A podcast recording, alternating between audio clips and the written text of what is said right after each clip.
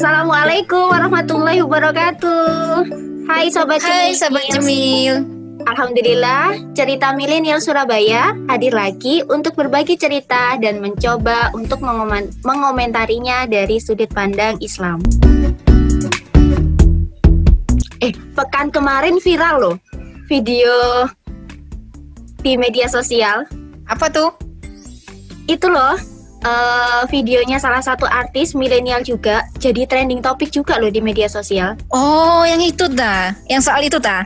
Yang itulah pokoknya, tahu kan iya, ya? Iya, iya, iya, tahu ya. lah. Kalau kita lihat miris ya, lihat pergaulan anak-anak muda sekarang itu.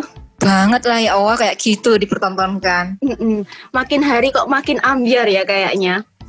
Terus sobat ambiar. iya. Heran ya, kok mereka itu malah bangga, bahkan pamer gitu loh, pamer kemesraan di media sosial. Mula gak ngerti ya zaman sekarang itu. Mm-mm. Ya seolah-olah milenial sekarang itu kayak kehilangan urat malunya gitu. Nah, padahal kan al-haya itu kan minal iman ya. Malu itu yeah. kan iya. adalah sebagian dari iman. Mm-hmm. Tapi kenapa ya kok milenial sekarang tuh kayak seperti kehilangan urat malunya gitu? Kenapa ya kira-kira? Iya, kenapa kalau menurut Anti? Uh, ya, ini menurut sudut pandang saya ya kak ya. Mm -hmm. Ya, kalau menurut saya sih kak, karena keimanan mereka itu mulai terkikis gitu loh kak. Mm -hmm. Nah, jadi iman itu kan tercermin ya seharusnya pada perbuatan manusia. Nah, mm -hmm. sederhananya tuh gini kak. Manusia itu kak akan berbuat sesuai dengan apa yang ia pahami dan apa yang ia yakini. Mm. Nah, jadi jika keyakinan agamanya itu telah jauh dari kehidupannya, ya bisa kita lihat kak salah satu akibatnya itu ya sebagai sebagaimana yang barusan kak Rizky itu bilang mm-hmm. al hayau itu mm-hmm. sudah hilang, malu itu sudah mm-hmm. hilang pada diri seorang. Benar, benar. Nah, nah itu semua kak tidak terlepas loh kak ya dari tatanan kehidupan yang serba sekuler. Nah, sekuler itu kan memisahkan agama dari kehidupan. Dan juga liberalisme kak yang hari ini tuh ada di tengah-tengah masyarakat dan juga uh, milenial atau pemuda gitu kak. Nah apalagi nih kak ya kehidupan sekarang ini orang berzina itu loh kak nggak dapat hukuman kak. Nah jadi nggak ada hukuman yang tegas asal suka sama suka. Ya itulah kak salah satu sebabnya yang barusan saya sebutkan itu karena adanya sekularisme dan liberalisme yang mana ya kebebasan itu diagung-agungkan. Nah jadi kak, karena nggak ada apa nggak ada hukumannya tegas, akhirnya orang itu nggak ada takutnya loh kak melakukan kemaksiatan berkali-kali. Ya itu yang barusan kita bahas, bahkan lo ya sampai bangga loh dipertontonkan di sosial media itu.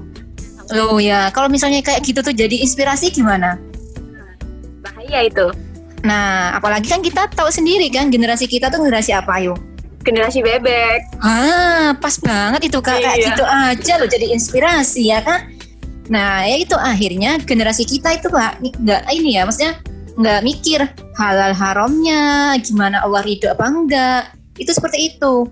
Nah, kalau kita perhati ini kak ya, permasalahan pergaulan ini kan nggak ada habisnya kak. Maksudnya itu nggak sekali dua kali loh kak terjadi. Betul, betul, betul, betul. Mm -hmm. Nah, bahkan loh kak ya, para apa nih ya, kayak di Indonesia tuh ya parahnya dikatakan loh ya oleh psikolog anak ya, anak yang ada di Indonesia itu sudah darurat pergaulan bebas. Yes, astagfirullahaladzim.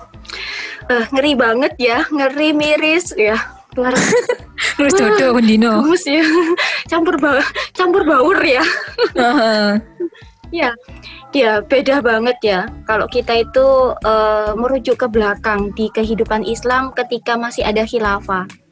Nah, kalau hmm. dalam Al-Qur'an sendiri kan jelas banget ada ayat yang menjelaskan wala takrobuzina ya mm. pacaran itu kan aktivitas yang mendekati zina jadi aktivitas mendekati saja sudah dilarang kayak gitu ya mm-hmm. kan ya jelas zinanya pun juga pasti itu adalah perbuatan yang haram gitu nah Islam itu juga mengatur interaksi antara laki-laki dan perempuan Nah, nggak hanya mengatur aja gitu, tapi juga ada sanksi. Nah, sanksi itu disiapkan untuk orang-orang ya yang melanggar aturan. Jadi hmm. contoh nih, kalau orang-orang yang melakukan zina tadi supaya dia jerah nggak melakukan berkali-kali atau supaya orang lagi, lain itu tidak terinspirasi nah hmm? jadi ada hukuman yaitu kalau orang yang berzina itu dijilid ataukah nanti dia itu dirajam dan oh. itu harus disaksikan oleh banyak orang supaya membawa efek bagi yang lainnya luar biasa kan? Oh. akhirnya kan orang nggak akan terinspirasi untuk ngikut-ngikut itu tadi. Ya bener itu berarti maksiatan lagi. Nah bener bener bener banget. Nah jadi untuk teman-teman milenial kalau kita bisa tarik kesimpulan dari cerita kita tadi sebenarnya permasalahan pergaulan ini kan nggak nggak akan selesai sebenarnya kalau kehidupan kita masih terpisah dari agama. Bener nggak mbak Wah benar banget kak, benar benar. Nah, jadi sebenarnya yang kita butuhkan itu adalah Islam kafa. Islam kafa ini adalah dalam bingkai khilafah sebagaimana tadi yang saya ceritakan. Gitu. Benar benar benar ya. Hmm, ya. Sepertinya cukup sekian ya cerita kita di episode kita kali ini. Semoga ya. ya kita undur diri ya. Oke. Okay. Wassalamualaikum warahmatullahi, warahmatullahi wabarakatuh. wabarakatuh.